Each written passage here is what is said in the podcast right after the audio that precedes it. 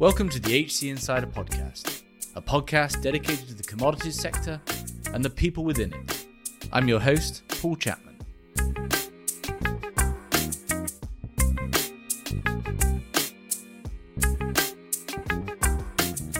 Today we're talking climate change and the human response. What is the science of climate change and what are the impacts of it, both short and long term? And then how is society set up to respond, both through mitigation and adaptation? Our guest is Dominic Boyer, a professor of cultural anthropology at Rice University, where his focus is climate mitigation, adaptation responses. He's also co host of the Cultures of Energy podcast, which brings writers, thinkers, artists, and scholars together to think and talk about the Anthropocene. This is a little bit of a departure from traditional episodes, but I really wanted to explore climate change given its profound importance for the energy and commodities sector. As always, if you enjoy the show, please do leave us a positive review, and I hope you enjoyed the episode. Dominic, welcome to the show. Uh, so happy to be here, Paul. So, we're talking about climate change and ultimately the human response to it and the challenges therein uh, let's i guess i really want to start on the science and and understand make sure we're all on the same page about what we mean by climate change what's behind it and what are the the, the, the challenge what's the challenge it poses. So can we start there? Can you just give us the sort of the 101 on on climate change itself Sure, and I, will give it to you, Paul, with the proviso that I'm a social scientist rather than an earth scientist. So, you know, I'm gonna I'm gonna give you the kind of the big picture, soft focus on this, whereas I'm sure you can find other folks who could really get down into the details of it. But essentially, there is climate variation. There's always been climate variation, probably throughout the Earth's history.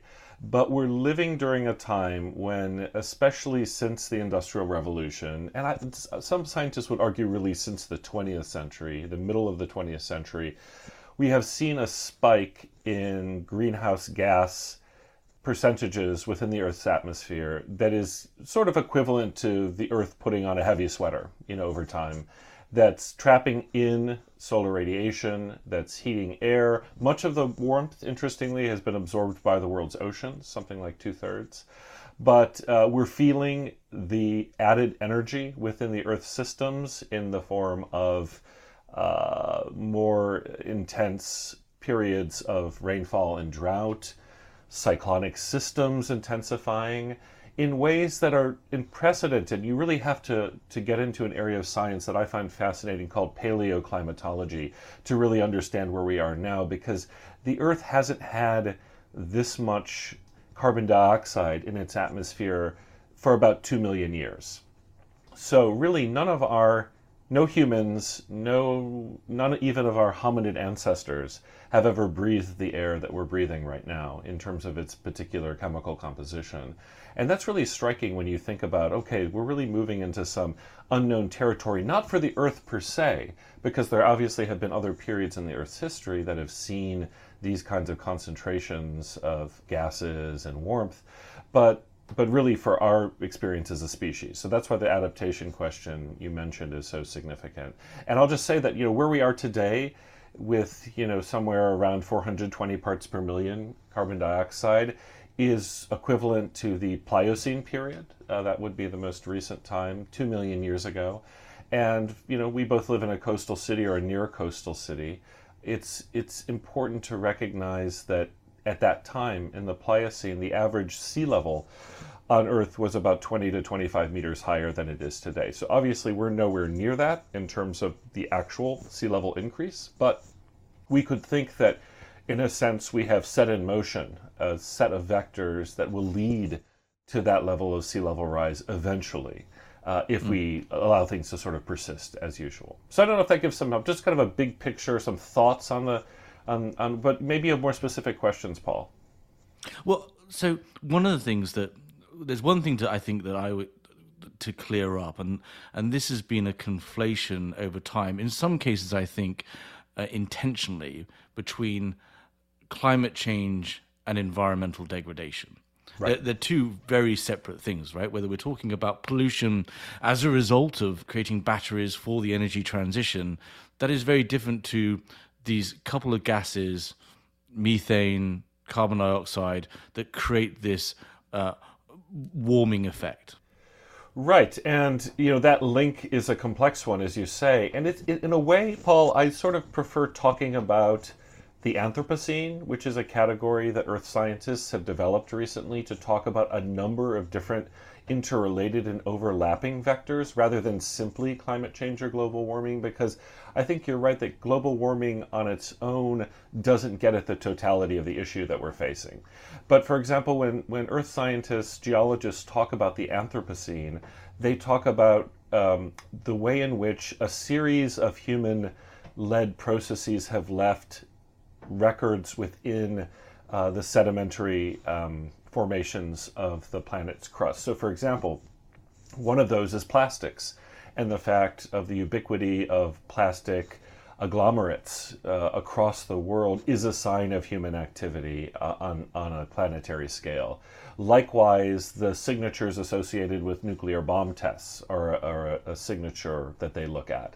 And so, when you think about it in, in this way, climate change is yes, it's a cause of a lot of things. I think we can talk about it as a cause or a, as is often put, a sort of intensifier of certain things that have happened forever, like floods and droughts and hurricanes. Yes, these have existed forever, but they're becoming more intense because really of the, the, the amount of energy that's that's being sort of newly harnessed within the Earth's system. So, mm-hmm. you know, a hotter ocean, right, produces bigger cyclones. Uh, is a simple way to explain it. But that's not the whole part of the story. You're right. There's there's certainly a lot more to it. So when we think about the, our waste problem environmentally, is that related to climate change? Well, yes, you could say carbon dioxide and methane are kinds of waste gases. But we also have to think about plastics, right? We have to yeah. think about single use products. There's a lot more to the story than just climate but, change. I guess what I'm getting at, in some senses, is between those two evils, climate change, in some ways, has been seen as perhaps the more benign, but is actually the most existential threat that we face outside of human cause, you know, world wars and nuclear, you know, apocalypse and so forth.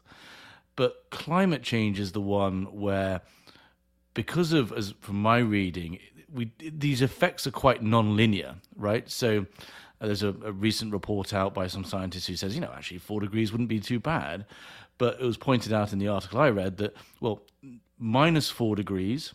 The last time the planet experienced that, the whole of northern Europe was under a kilometer of ice as a exactly. result.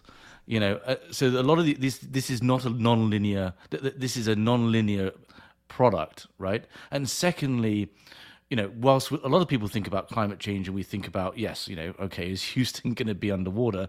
What's going to happen to my property value? Right. Actually, before we get there, because of the rapidity of the change, you get, you know, we're all dead anyway because you've had ecological breakdown and the vast majority of our food production, in fact, 99 point, you know, whatever percent, relies on natural systems, whether it's bees for pollination, whatever it might be. The, the rapidity of change could disrupt those cycles and suddenly we can't generate the food that we need. I mean, like, so I think sort of the what I'm trying to get at. I mean, I don't know whether you agree with all I've just said, but there is this sort of dichotomy between environmental degradation, biodiversity loss, and you know poisoning the planet, compared to the the extremes that climate change could generate. You know, albeit over a couple of centuries. Right, I do I do agree with what you're saying, Paul, and I think that part of the problem is we're you know, as I suggested, we're moving into uncharted territory. You know, even paleoclimatology only gives us so much information to understand what we might be heading toward.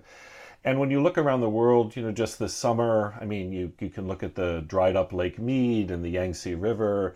You can look at catastrophic flooding in the American Southeast. You can look at the whole city of Jackson, Mississippi, now without water. Uh, you know, uh, there were infrastructure. Pakistan, you know, yeah, Pakistan, Bangladesh. Bangladesh. You look across the world. This is the world at 1.2 degrees centigrade warming, right? Do we really want to know what it's like at two, let alone four? Uh, I'd say no. I mean, I'd say that we've seen enough to know that this is not heading in a good direction. That again, you know, the types of crises and catastrophes that yes, have humans have coped with, you know, for their entire our entire existence as a species are becoming intense and unpredictable in ways that are quite frightening, especially the rapidity of the acceleration. And so that's where you say nonlinear, that really resonates with me, right? That we don't, predictions about the heat wave in the UK recently was predicted as something that oh that'll probably not happen until 2040 or 2050 and yet here we are in 2022 and it's already with us. So you begin to wonder you know what else what else might be awaiting us around the corner? And i'm glad you brought up food security because i think that is one of the crucial issues. Famines forced migrations. I mean you could imagine our already complicated and sometimes chaotic world getting much much more so were for example massive crop failures to hit certain parts of the world. And what's happened historically is that you know people have suffered and died, yes, but they've also moved uh, out of desperation. And so as you begin to think about large populations moving across the world, take the case of Syria, for example, which is you know uh, there were a lot of things going on in Syria, but what what set that whole powder keg off was uh, a series of crop failures that that earth scientists have suggested could be linked in their severity to climate change. So, yes, I, and I think this is precisely why we have to think both about mitigation and adaptation in very serious ways today. Yeah, and we're going to come on to those two levers that we have available to us. So there's two things I want to cover before we move on to that and your work. Uh, where are we in terms of awareness? Is you know is awareness accelerating compared to 20 years ago? Can you just give us some sense about globally where we're at? I feel as though, and the United States is not the best place to look at because I think the US is a very special place, as are most countries that I would call petrostates. In other words, places where a large portion of the economy is, is linked to oil and gas or fossil fuels more generally. Uh, in those countries, I think there is a kind of inbred resistance to having to um, acknowledge climate change as the problem that it is, uh, with the kind of devastating potentials that it has. In countries that I've spent a lot of time in, whether those be Mexico, which is itself a petrostate, if a very kind of vulnerable and possibly failing one. But even in Mexico, in rural areas, I've spoke with farmers, campesinos, who were very aware. They could see the climate changing in their crop cycles. They could see it in the, the rainfall patterns. They could see it when 500 year old buildings were washed away in flash floods. I mean, it's not a secret that to many people across the world that something is changing. I think the real question is what is the response? What is the appropriate response? And that does vary a lot, again, depending on where you are in the world, what social class you belong to, how much you're invested in the status quo organization of the economy. I think there are a lot of factors there. But I would say within my lifetime, I would say between, let's say, the early aughts and today, there has been a massive uptick in awareness. It hasn't always translated in a willingness to action. But again, if we take our own experience here in Houston, when I moved to Houston in 2009, uh, it was in the middle of uh, a sort of counter cycling. the economy as a whole was down, but oil and gas was doing fairly well. Uh, there was a lot of wealth. Uh, I did not hear climate change on many people's lips as an issue. But after that series of 500 year rainfall events in the mid let's say between 2015 and 2017, culminating in Hurricane Harvey, you know, the largest rainfall event in the history of the continental United States. That really changed things. I mean, I don't know how you feel about it, Paul, but I feel like in the past five years, there's probably been more serious thinking and planning about climate in Houston than in the rest of its history put together. And so I take that as a pretty encouraging sign if here, sort of in the heart of uh, the petroleum industry, the petrochemical industry, if even here we are beginning to contemplate significant changes to our way of life and our preparedness for for future challenges, I think that that's overall probably a good sign that we, awareness is probably getting near where it needs to be. Readiness for action, uh, and especially readiness for bold action, is probably still where we see the lag.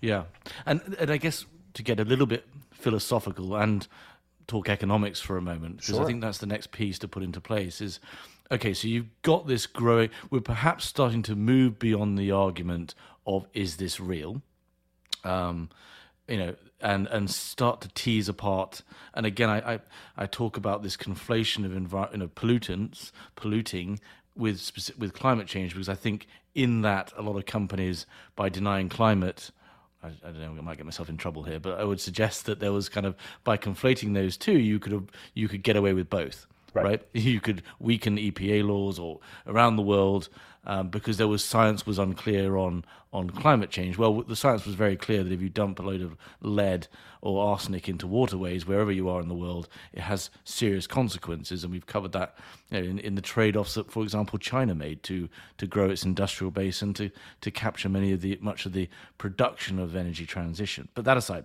exactly, it, this is one of those. this is an externality.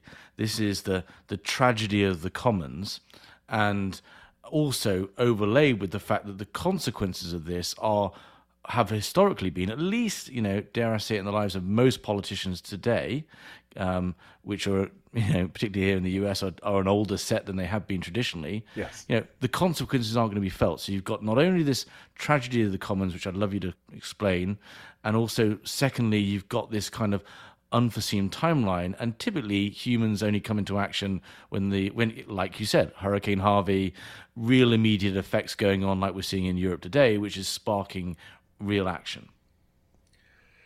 Right so there's a lot there sorry. Yeah no no i was going to say there's certainly a lot there but a lot of a lot of good thoughts. And you know i do think the economic question is paramount. And you know, I don't know, Paul, how much you remember this limits to growth report that came out in the early 1970s, that 50 years ago, I think, almost to the day, uh, that really raised some very, very provocative questions by modeling with you know relatively primitive computers for their time but still a pretty good a pretty good piece of software overall modeling what would happen if the business as usual economic system of the planet were to continue to grow as it had to use resources as it had for population to expand as it had over over a period of I think they they modeled it out to the year 2100 and in fact all of the models are all of the models that didn't involve some kind of technological salvation, uh, which we could t- come back to later, whether that's a realistic uh, uh, idea or not. Um, all of those models had within them one of two major scenarios, and it really depended on, on our energy resources. And I, as you probably know, energy resources were being underestimated at that time. We thought we had less oil than we did, and that attitude persisted through the kind of peak oil moment of the early aughts, mid aughts. Uh, now we know that we sort of have all the oil. we have ways of getting oil and gas, right? Uh, they may have higher levels of externalities, but we're not going to be, uh, we're not going to really fail. Uh, the economy won't fail for lack of, of fossil energy. But what, what happens then when you when you sort of allow more fossil energy into the economic mix, you then come up with a waste problem, and that waste problem is well, as we said, you know things like plastics and single-use commodities and all of that, but also really significantly uh, the wastes of greenhouse gas emissions and all the externalities that are involved with that too. So all of these challenges, and so it's interesting that we've known for 50 years, or we've had a model for 50 years to talk about the problem of unchecked growth, endless growth. But seemingly, you know, we more or less resisted learning the lesson that we might actually have to rethink this. So it's interesting to me, and I think this is probably an area of provocation. I'm not sure how far we want to go into that. You know, as the the domain of ecological economics is becoming more lively in recent years, and I would say just in the past few years, you're actually seeing now concerted campaigns uh, at degrowth, at, at sort of developing a model of sustainability that's based upon not across the board reduction of growth, but targeting areas, uh, you know, basically being much more mindful uh, about areas of growth and areas of contraction. And that's something that I think, generally speaking, is anathema still to our dominant economic model, which is about growth and about producing more value through growth. So, you know, I, am starting to get stuck in that little loop there, but I do want to bring in this this problem of growth because I think that's the aspect of economic reasoning and, and institutions that I think is really at the core of this.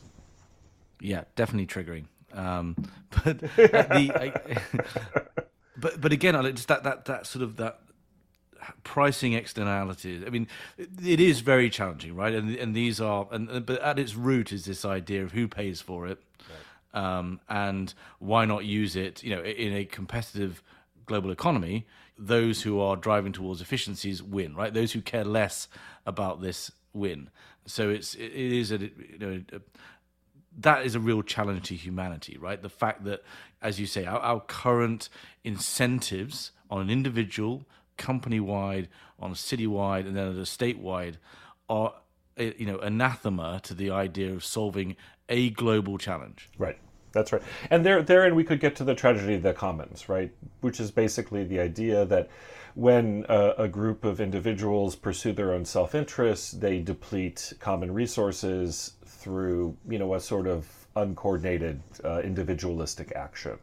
And you know, some people believe that this is sort of fated. It's in the nature of humanity to do this. But where I would push back, and here I'm going to put on my anthropologist hat, if you don't mind, Paul, because one of the Please. one of the advantages of anthropology is that it's a comparative science that looks at human cultures through time and across the world. And when you do that, you begin to realize that the modern Western Euro American way of life, its attitudes, its habits, its, its economic reasoning are quite an outlier to general human trends. In, in fact, they're a pretty stark outlier to the way most human societies and civilizations have managed over time. Now, that doesn't mean that all these other civilizations have solved massive problems. I think we can look back through the historical record and see that there, you know, the, it is suspected that a great many civilizations have collapsed because of prolonged environmental problems. I mean, this is The argu- Maya, the yeah, Maya, even the gonna say, Romans and the lead, Romans. Sure, right? you could find Yeah. and you can find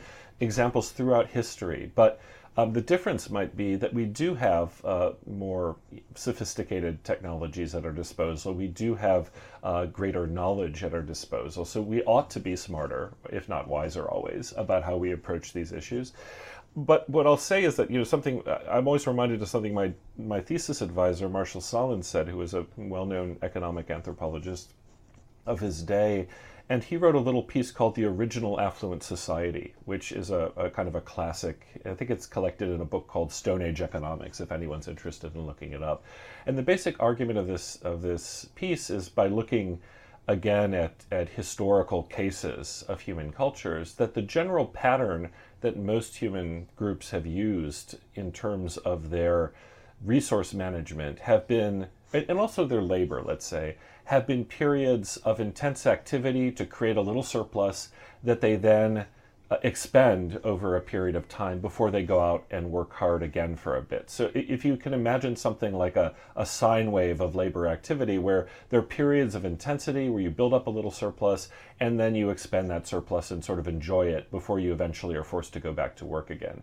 The difference between that model and I think the model that all of us experience in the modern the modern world is that we sort of feel as though we have to work all the time to accumulate surplus, right? It's a very it's a very Max Weber, the German sociologist would say it's a very kind of Protestant way of thinking. Like you're supposed to accumulate wealth, but never really to enjoy it or spend it. The idea is just to sort of, to sort of uh, you know, sort of hoard it like a dragon might.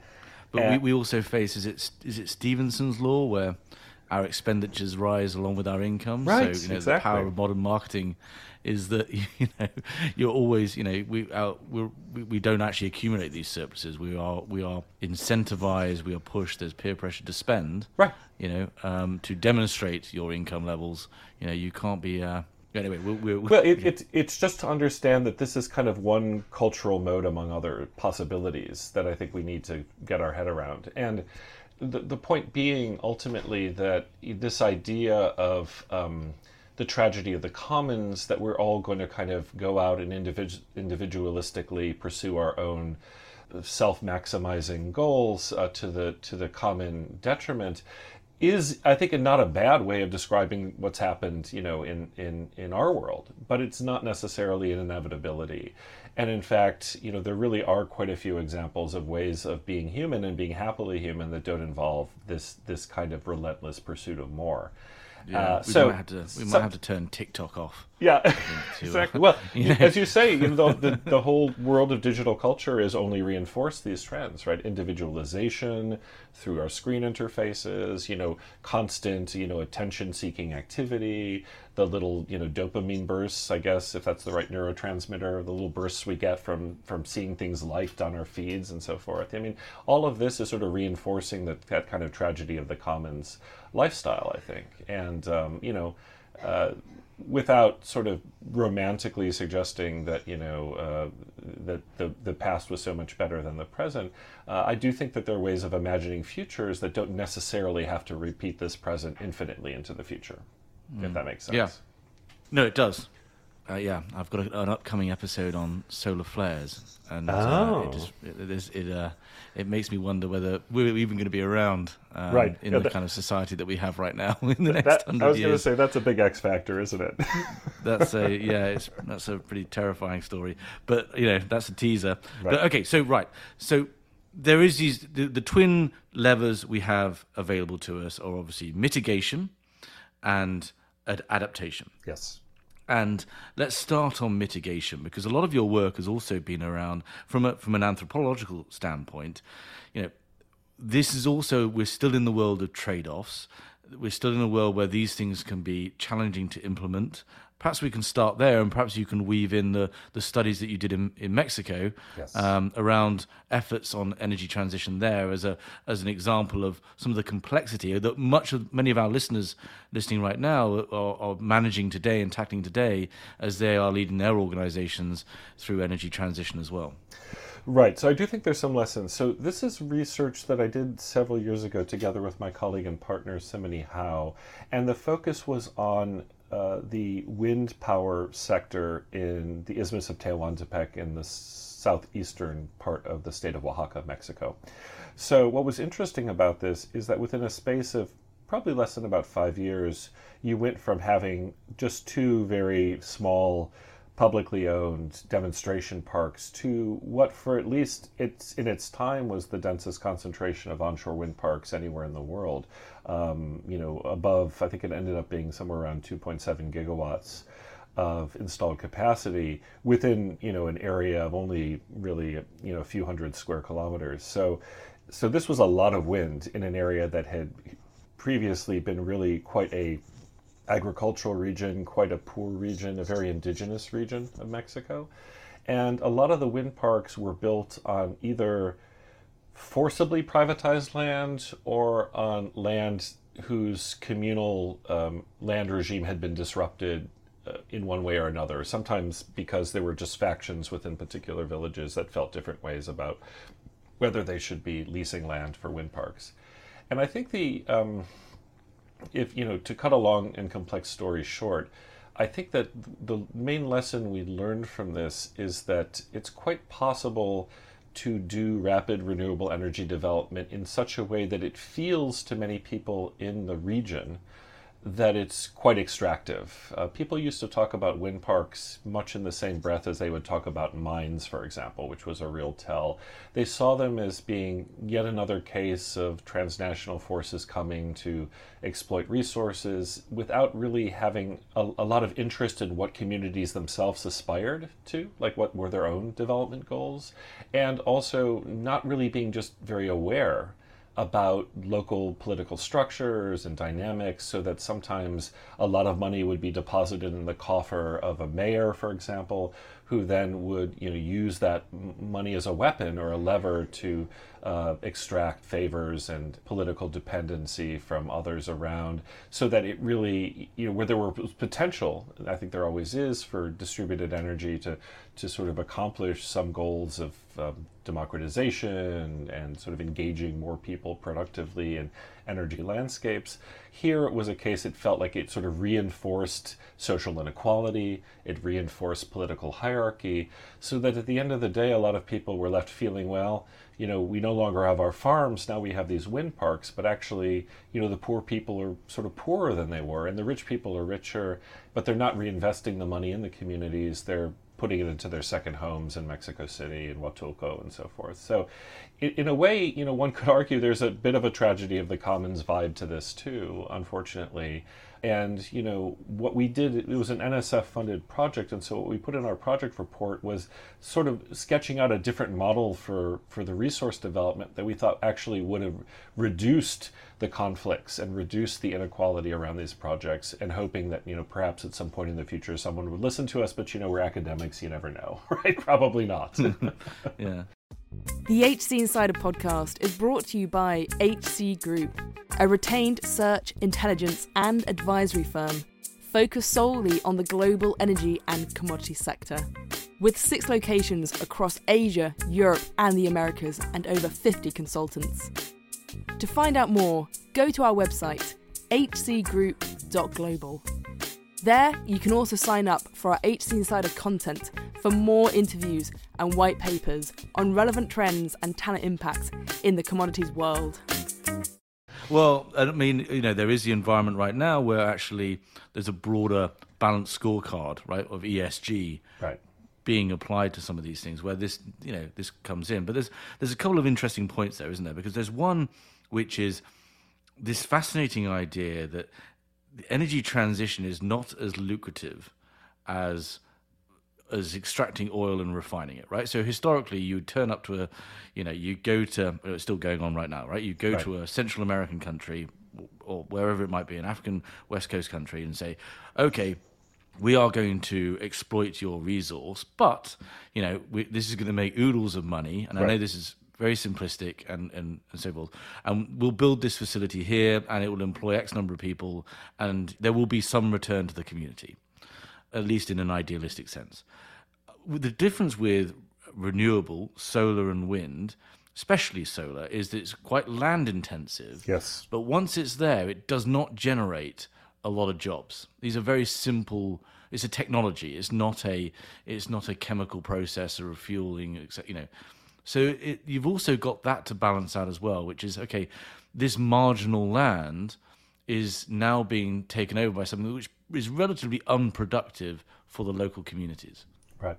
So I do think that this labor issue is really important. And the one caveat I would say, because this is apropos of certain debates, I think in the United States, let's say the idea that, you know, wind power or renewable energy is putting coal miners out of business and so forth, and coal miners, coal mining was historically a very relatively lucrative, although dangerous job and so forth. But we also have to remember that, you know, in some of these extractive industries, automation itself has put most of their workers out of jobs, right? It, you know, coal, coal jobs have mostly been lost to, to robots and machines rather than to, say, wind parks.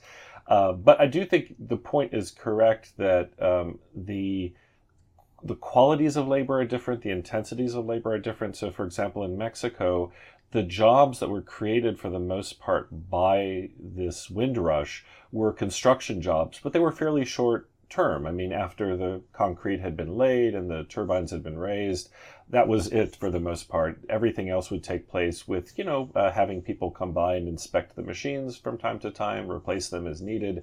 So there was a kind of a more of a technician level uh, job, and, and many of those jobs were valuable to communities, um, but there was also a feeling as though, in this case at least, that the managerial level jobs, the white collar jobs, the truly good jobs were mostly going to people who were coming in, In from Mexico outside. City, yeah, Yeah, from a lot Mexico them- City. I mean, or from Spain, you know. Yeah, yeah. Well, we were we were we were doing these searches back in 2013, 14 for you know what was uh, at the time seen as a great opportunity for European and US utilities to get in there and develop. That's right. Um, uh, solar and wind ca- wind capability, and a lot of them were you know had just shut up shop in Chile, which had you know gone through its own challenges. Um, yeah, and there was a lot of wealth created for a short period of time, but it also, you know, couple of things came in. One, one was obviously a lot of the bids were, dare I say it, undercut by Chinese companies, and also then you just saw a, regime change in in Mexico, Right. That completely put it, you know, stalled everything, right? All of these bids, a lot of them put on hold.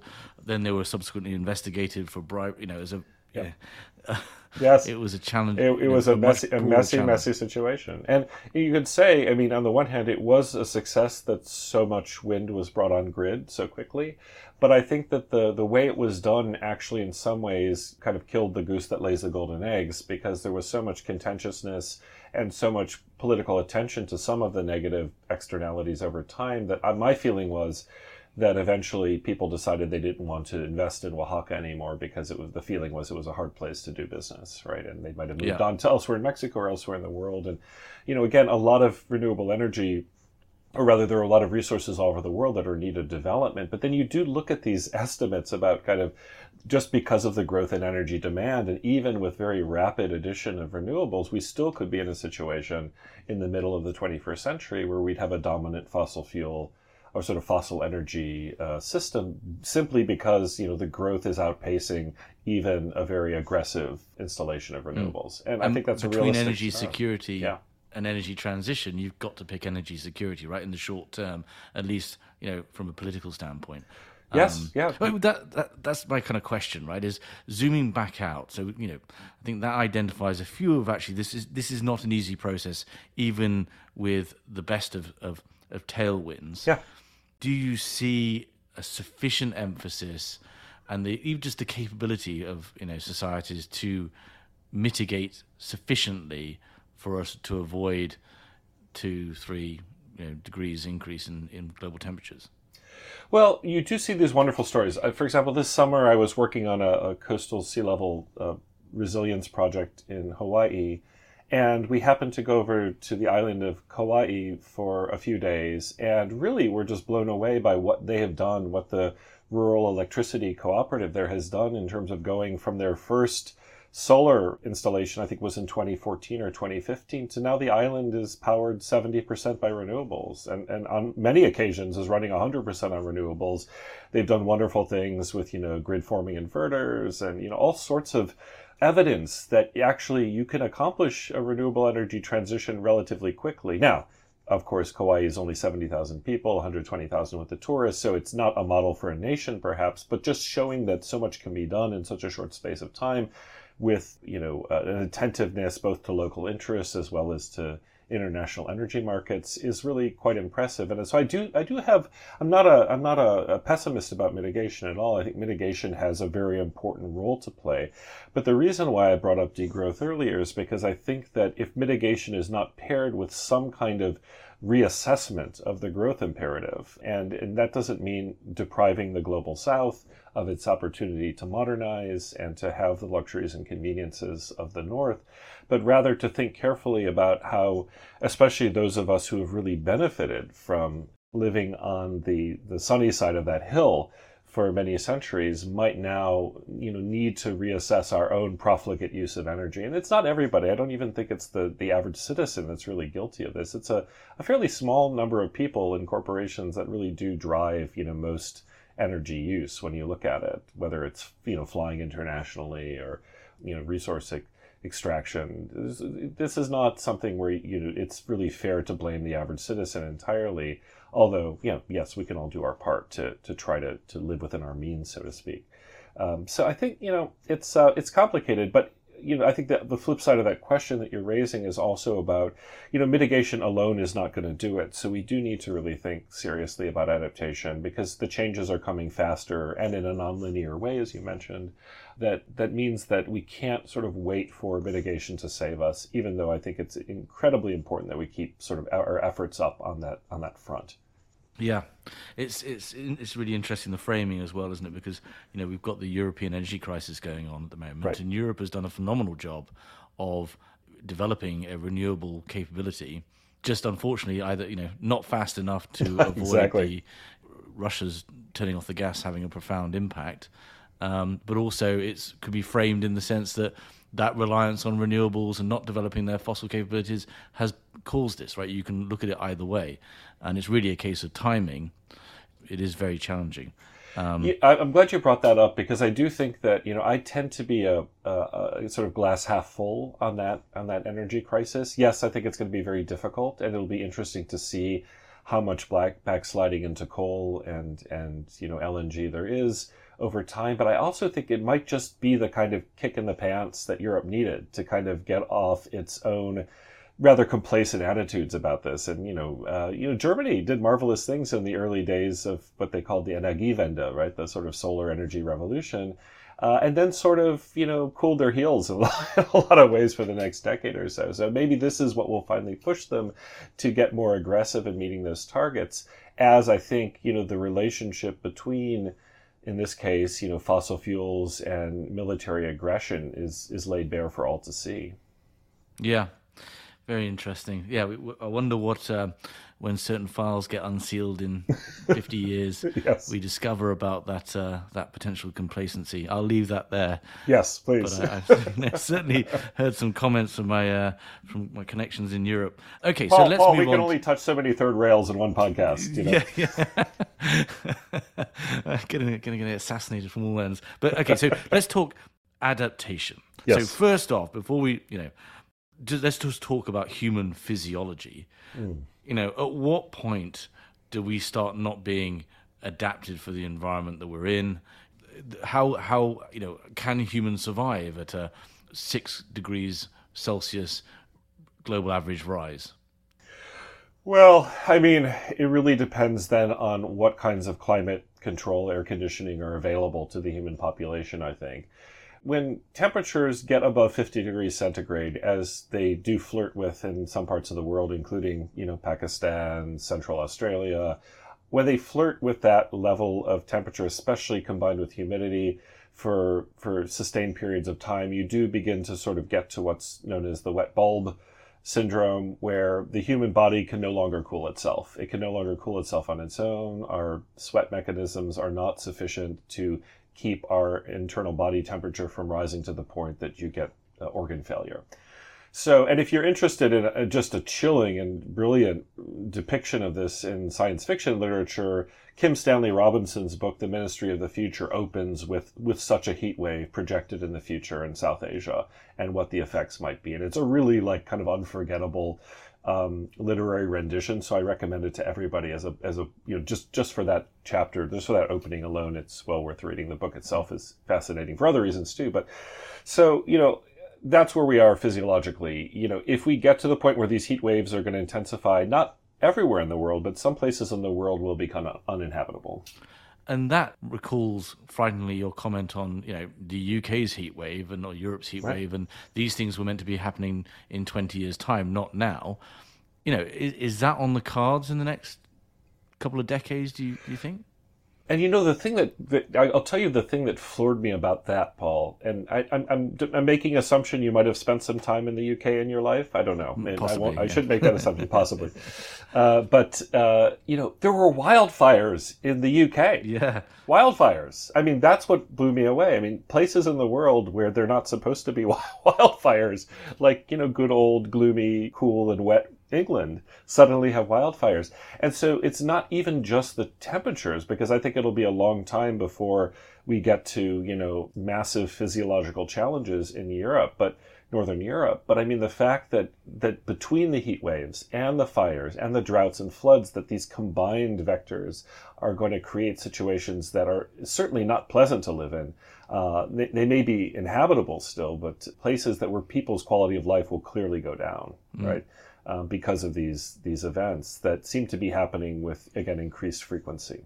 It strikes me because historically we are well we're meant to be in an interglacial, and whenever right. we've had these periods of warming. So there's one very closely associated with zero AD and sort of 200 AD, which is a, was it the Roman Medi- Roman warm period when you see right. the rise of a number of civilizations in the in the global north at least and then there's another one in the 1000 AD to I think it's like 1250 or so, and you see, you know, a, an effervescence in Europe, European culture, you know, uh, uh, removing, coming out of the Dark Age and so forth. So historically, these have been quite, they they've been a boon for civilization. I guess what we're yeah. saying here is this is this is much more than a, than those mild warming, uh, and the rapidity is vastly different, right? And and and we come yes. back to that kind of non-linear effect. Yeah, no, really. I mean, when you think of you know something like two thirds of cumulative greenhouse gas emissions have occurred within our lifetimes. I mean, it's it's so so much has happened so recently that again, it's really hard to say that to compare what where we are now or what we might be facing in the next couple of centuries to what happened, you know, a thousand years ago, because they, they were much more modest ups and downs. Uh, but the fact that even those modest ups and downs, you know, profoundly changed, you know, the course of human history, right? Think of, um, you know, shortly before, I, I, think that period you're mentioning in the late, the late medieval warming was a period of genuine prosperity in a lot of ways. Uh, populations grew and you could argue sort of return to, pre-Dark Ages times. But then there was a, a plague, uh, well, the Great Plague, but even before that, a great famine in the early decades of the 14th century. Together that whammy, you know, killed off something above 50% of Europe's population and, mm. and massively reset things. And, you know, I'm not saying that the Black Plague was directly related to some kind of climate It's certainly change. a weakened populations that. that allowed it to spread yes. faster. There's been exactly. books yeah. on that. And, you know, the... The famine, the famine sort of set it up and the famine was part of the cooling process, you know, of the, yeah. the long-term uh, sine wave of climate. So I think that there's a great deal to be concerned about. However, you know, I do think that, you know, again, I tend to be an optimist, which is probably strange to think about when you're dealing with climate as much as I am. But, you know, you do look at the even these out of these periods of tremendous uh, challenge and misery, like the 14th century comes, you know, the Italian Renaissance comes, you know, a new newfound interest in technology and humanism that in some ways opens up a whole new chapter of, of human history and we could argue about its legacy. Some of them are good, some of them are not so good. But the fact is, you know, we have shown the capacity to react to great existential challenges with developing sort of new new tactics and strategies uh, to defense ourselves, and mm. that's that's something that's encouraging. I mean, my my worry, Paul, and I'm sure you, this is not you know lost on you. I'm sure you have the same concern. Is that we, we're not just going to be defending a small portion of the world's population. Um, in in a kind of uh, trying to maintain through ex- extraordinary expenditures of energy, sort of air conditioned comfort, whereas great masses of people are, are allowed to live in misery at the mercy of, of uh, increasingly chaotic weather systems. So, you know, my hope is that somewhere along this process we'll also learn some humility and equity. But I know that those are things that are sort of almost as unimaginable, perhaps, as, as climate change itself. I don't think actually you you can have a partitioned world in that sense, right? And I think we're already right. seeing you know, the, the, what the United States is going through in terms of political divide. A lot of it is driven by the impact on the global South and the pressure on you know with the fact that the, the U.S. is connected to it. The issues right. at the border that are driving a lot of the challenges inside the United States are tied to ultimately there, there is a climate change backdrop to that, as well yes. as you know, in the cultural ramifications. And you just can't, unless you are an island, you know, it'd be a pretty bleak sci-fi movie, right? right. I, I, just don't think the option is there to to have that bifurcated world. But we're getting very far away from commodities, and people perhaps. Oh yes, okay. My, well. my, interest in my interest in history and, and so forth. But I guess let's talk adaptation. You know, to you know, what does yeah. the world look like in terms of sea level rise? What's still around? What's not? And you know, what is what does adaptation to that mean? And then you also threw in a phrase earlier on saying, you know, this tech salvation? I mean, is this where this comes in, or this? Can you take us through that kind of adaptation journey?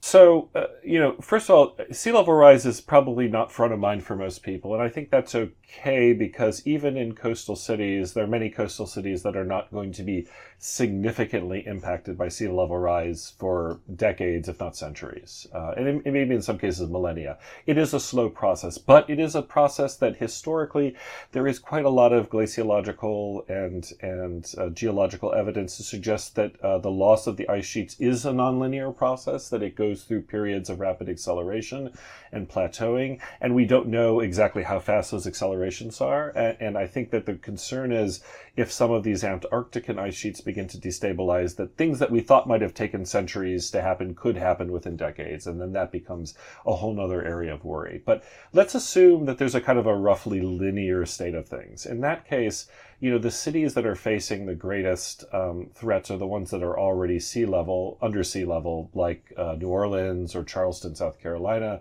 or the the ones and there are you know uh, interesting cases of this across the world the cities that are built upon porous geology such that the water comes up from below and this is the problem with Miami is you sort of can't hold the water out by a dam or a dike or something like that because it's coming up from beneath and I've talked to coastal sea level experts who say that you know cities like New Orleans and Miami are practically indefensible when you look at it in the long term. It'll be very difficult to imagine these cities sustaining themselves uh, into the 22nd century without some kind of major reimagination of the urbanism. In other words, living with water in ways that they don't currently.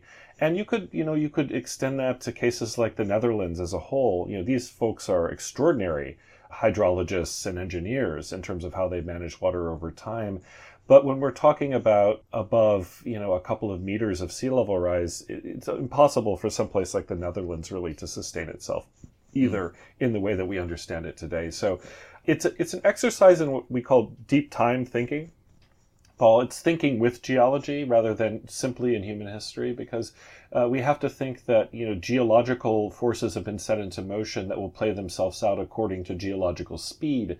Uh, an example of that is the fact, as I mentioned, we haven't had this much atmospheric carbon dioxide since the Pliocene, when we know the sea levels were about 20 meters higher. And then the question is, how long will it take to get to 20 meters? Well, uh, it probably will take. Honestly, it'll it'll probably. My guess would be several centuries, if not millennia, for that to happen. So in that sense, you breathe easy and you say, "Well, it's not my problem anymore." However, uh, if it is a kind of relentless, steady pace, we will begin to see all sorts of other things happening. For example, in the case of Houston, the first thing to go will be the barrier islands in the Gulf of Mexico. And once you take out the barrier islands, you know, including places like Galveston, suddenly Houston becomes much more um, vulnerable to storm systems moving in. It doesn't have that natural defense um, scheme anymore. So Houston itself could be more vulnerable to its cyclones because of even much more minor levels of sea level rise. Mm. Um, and, so, and it's, so I, the, cy- yeah. the, the, it's those cyclones, uh, and as Right. we record right now, there's a, a mega typhoon in you know off the coast of Japan of just extraordinary Right. power. It's those Yes. cyclones that are going to be that are really going to drive the impacts here, alongside you know the, the food production. Just uh, a lot of other, in other words, a lot of other societal impacts are going to get us first before uh, we start worrying about Exactly. property prices in in Manhattan. But you do see these effects. Like I'll say from from our experience in in Oahu this summer. I mean, you're seeing you know already uh, in a state that has its own issues with with poverty uh, and and sort of rural disconnection from Honolulu, which is the major urban center on the islands.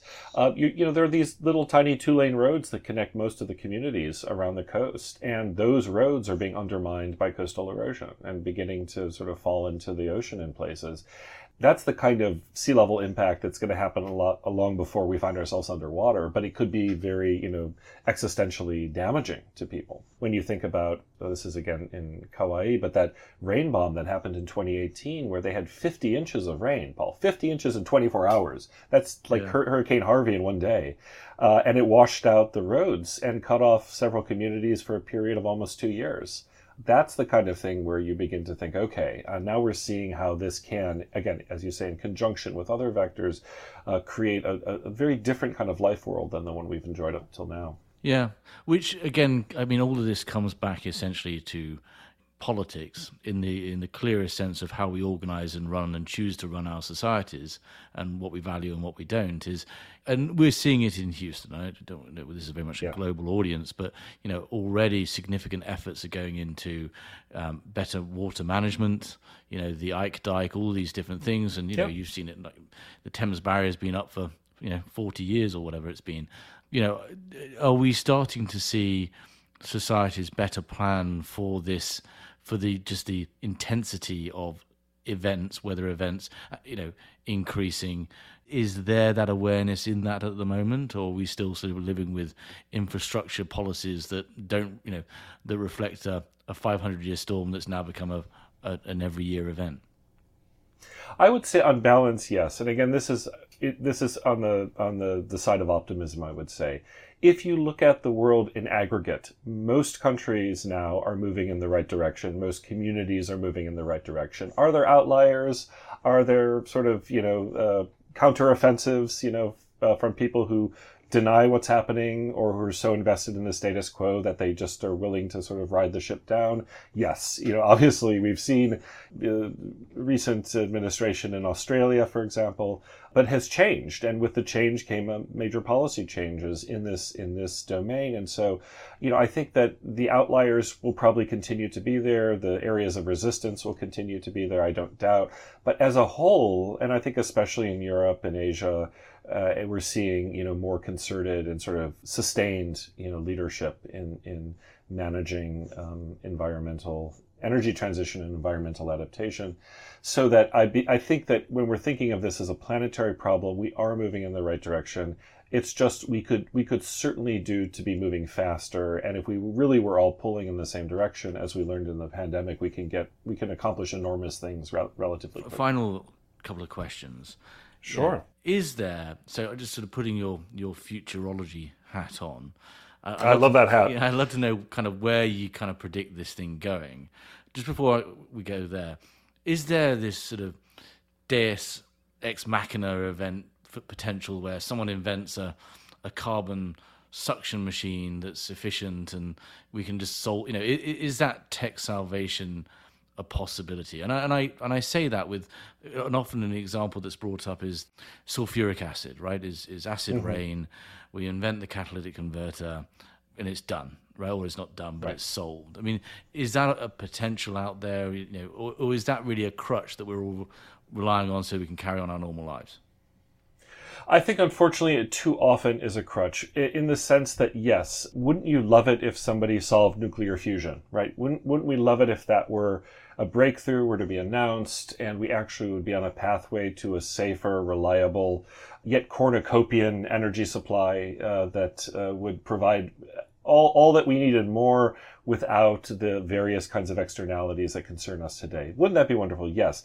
I just don't think we can, we can assume that it's going to happen immediately, uh, and or that it will happen at all. I mean, it may take decades more uh, work to get to the point where this is something that's feasible technically and also affordable uh, mm. uh, economically. Whereas we know that we have the technologies already that we need to decarbonize the global economy. We have them. We know what policy frameworks work. We need the sort of the will, and, I, and when I say will, I mean not just polit- the political will at the top, although that's obviously important, but also the social will as populations demand these changes. And that's where it becomes a, really a cultural problem, a civilizational problem, even. And we have been for many, many centuries really accustomed to a life that one of my colleagues calls energy without conscience. Uh, this idea that we can use energy without thinking at all about either where it comes from, what those externalities are, or what the externalities of the use of the magnitudes of energy we've become accustomed to are. And again, I'm speaking mostly of the global north here because there are many parts of the world that, that get by in very little. And I, we should always acknowledge that this is not, it's not Haiti's fault that we find ourselves where we are today, right? It's really countries like the United States and Europe that have really driven, um, been the point of the spear. You know, I, I am not unoptimistic uh, about technology. It will contribute more, as you said. You know, uh, could um, uh, some kind of uh, affordable and effective carbon capture be developed that prevents us from having to resort to something like geoengineering, which I think would probably be not a very good idea. That's my personal mm. opinion. Um, but uh, yes, that could be great. It could be all tools in our toolkit to accomplish what we need to accomplish. But given that we, we have what we need already, I, I'm often somebody who finds myself advocating for the simpler solutions that are more ready at hand. And if I can say one more thing about Houston in this in this connection, um, there's a great story that um, Keiji Asakura, who's one of the principals of Asakura Robinson, a great landscape architecture firm here in town, told me. And he told a story about a guy named Art Storey, who was a legendary engineer who worked for the Harris County Flood Control District. And he Art had a habit of telling of saying, you know, if everyone in Houston would just dig a two by four ditch in their front lawn, they'd put Harris County Flood Control out of business, right? If everyone would just basically create what we call today a rain garden on their property, that would be enough of an offset in terms of water detention to pretty much reduce catastrophic flooding. And when you think about something as simple as digging a hole, which requires a shovel, you know, at best medieval technology, right, uh, to to to do what we need to do to save ourselves, Whereas we, we tend to think more about, well, we need to put a lot of concrete into this. We need to build the Ike Dike. We need to have massive, you know, channelized bayous and things like that. Uh, sometimes the simpler solutions are the ones that are worth pursuing and the ones that have such a low barrier to get involved that a lot of people can get involved in the project and it becomes something that I think is. Um, a, but it, a, but it hasn't happened, demo- right? I mean, well, well, it hasn't. But it, has it not happened because we're too reliant on engineers to solve our problems, and maybe we're get, reaching the point where we the engineers can't quite do it on their own. right? yeah, yeah. They need help. Well, they also, need help from a broader movement. It kind of makes you know one of the things that sort of strikes me, you know, is the simplest thing to tackle climate change today is every dollar, every piece of focus goes into taking coal oh, God, I'm talking of my you know, connections in coal. Sorry, but if you just took coal power generation offline, right? Right. You know, rather than those dollars going into hydrogen or whatever it might be, that's sort of a, a speculative future pot- potential. If you just if the planet focused on this simple idea of just getting rid of the worst offenders that have an outsized contribution, you could really make a difference, right? But you know, that's not as you you know how all the incentives and the societies that have been you know how they're structured, right? It doesn't work like that. And the same same idea as no one's going out and digging a two by six hole in their front lawn at least not in my neighborhood. But really, the idea is sort of you know having a having an approach to this that is um, listen, if technology comes and, and saves the day, that's great, but just not uh, sort of relying upon the superhero to save us, rather sort of rolling up our sleeves and getting more involved. And I think that's really what adaptation is about, is about all of us, and really maybe mitigation too. It's about all of us becoming more mindful about energy or sources, developing what I call a kind of greater energy citizenship, energy literacy, uh, and also, you know, taking, uh, taking uh, our future into our own hands to the extent that we can by being uh, responsive and responsible uh, for these environmental changes and challenges. And I think that is something that, you know, if, if we're having trouble mobilizing around it now, I think in the future, as more and more storms and droughts and floods and so forth begin to undermine our quality of life, I think we'll be more and more willing to make those changes, would be my guess. Yeah. Even in the United States. Well, I will leave it there in the interest of time. It's been a really fascinating discussion, and I would encourage. Uh, it's been fun, Paul. Thank you. Yeah, I and would... listen, in editing it, you can blame any any sort of uh, yeah. errant comments about I'll, the coal industry. Just blame them on the anthropologists. I'll put a trigger warning in the intro. Um, but no, I think it's been a fascinating discussion. I wanted to do this episode because I just think it's it's interesting just talking it from a an anthropological standpoint. You know, the the response is both mitigation and the, the challenges around that. Right, these aren't simple right. things that many of our uh, the listeners are tackling today. These aren't simple things, you know, in terms of the broader stakeholders and implementation and so forth, and also just the challenge that we're facing our own human nature um, yes. in in in this one.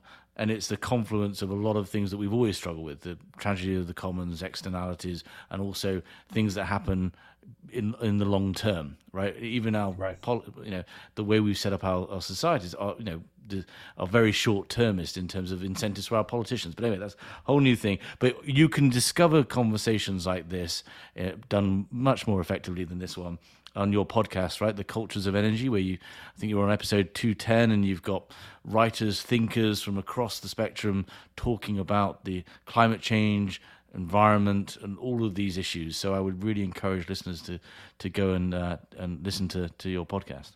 Yeah, and it, it is a podcast. Thank you so much for the plug, Paul. It's a podcast we've been working on for several years now. Um, we had it as a weekly podcast for four years, and it's more of a monthly podcast. But, but still, we really enjoy talking to, as you said, artists, philosophers, social scientists, business people. Sometimes uh, we'll talk to all sorts of people who are sort of engaged in the energy and environment space. Uh, the idea is kind of, if you will, it's a bit of a kind of uh, uh therapy session where we kind of talk each other through, encourage each other's to sort of be bold, but also we try to like have a kind of a humble and sometimes playful attitude because this could be really heavy, dark material, as you know, and it, it can just bring people down to the point where the people are so depressed they don't want to do anything thinking about climate futures. Uh, and I think that's the worst attitude is like we have to understand that this future will be complicated and complex. It'll have but it'll have joys as well as terrors, right? It's going to have good things as well as bad. And what we want to do is build the infrastructures uh, to for as much good as we can down the road. Yeah. Well, I encourage uh, our listeners to check it out. And, um, you know, this has been a little bit of a departure from our standard content, but really enjoyable. And, uh, yeah, thanks for your time, Dominic. Thank you so much, Paul. Thank you for listening.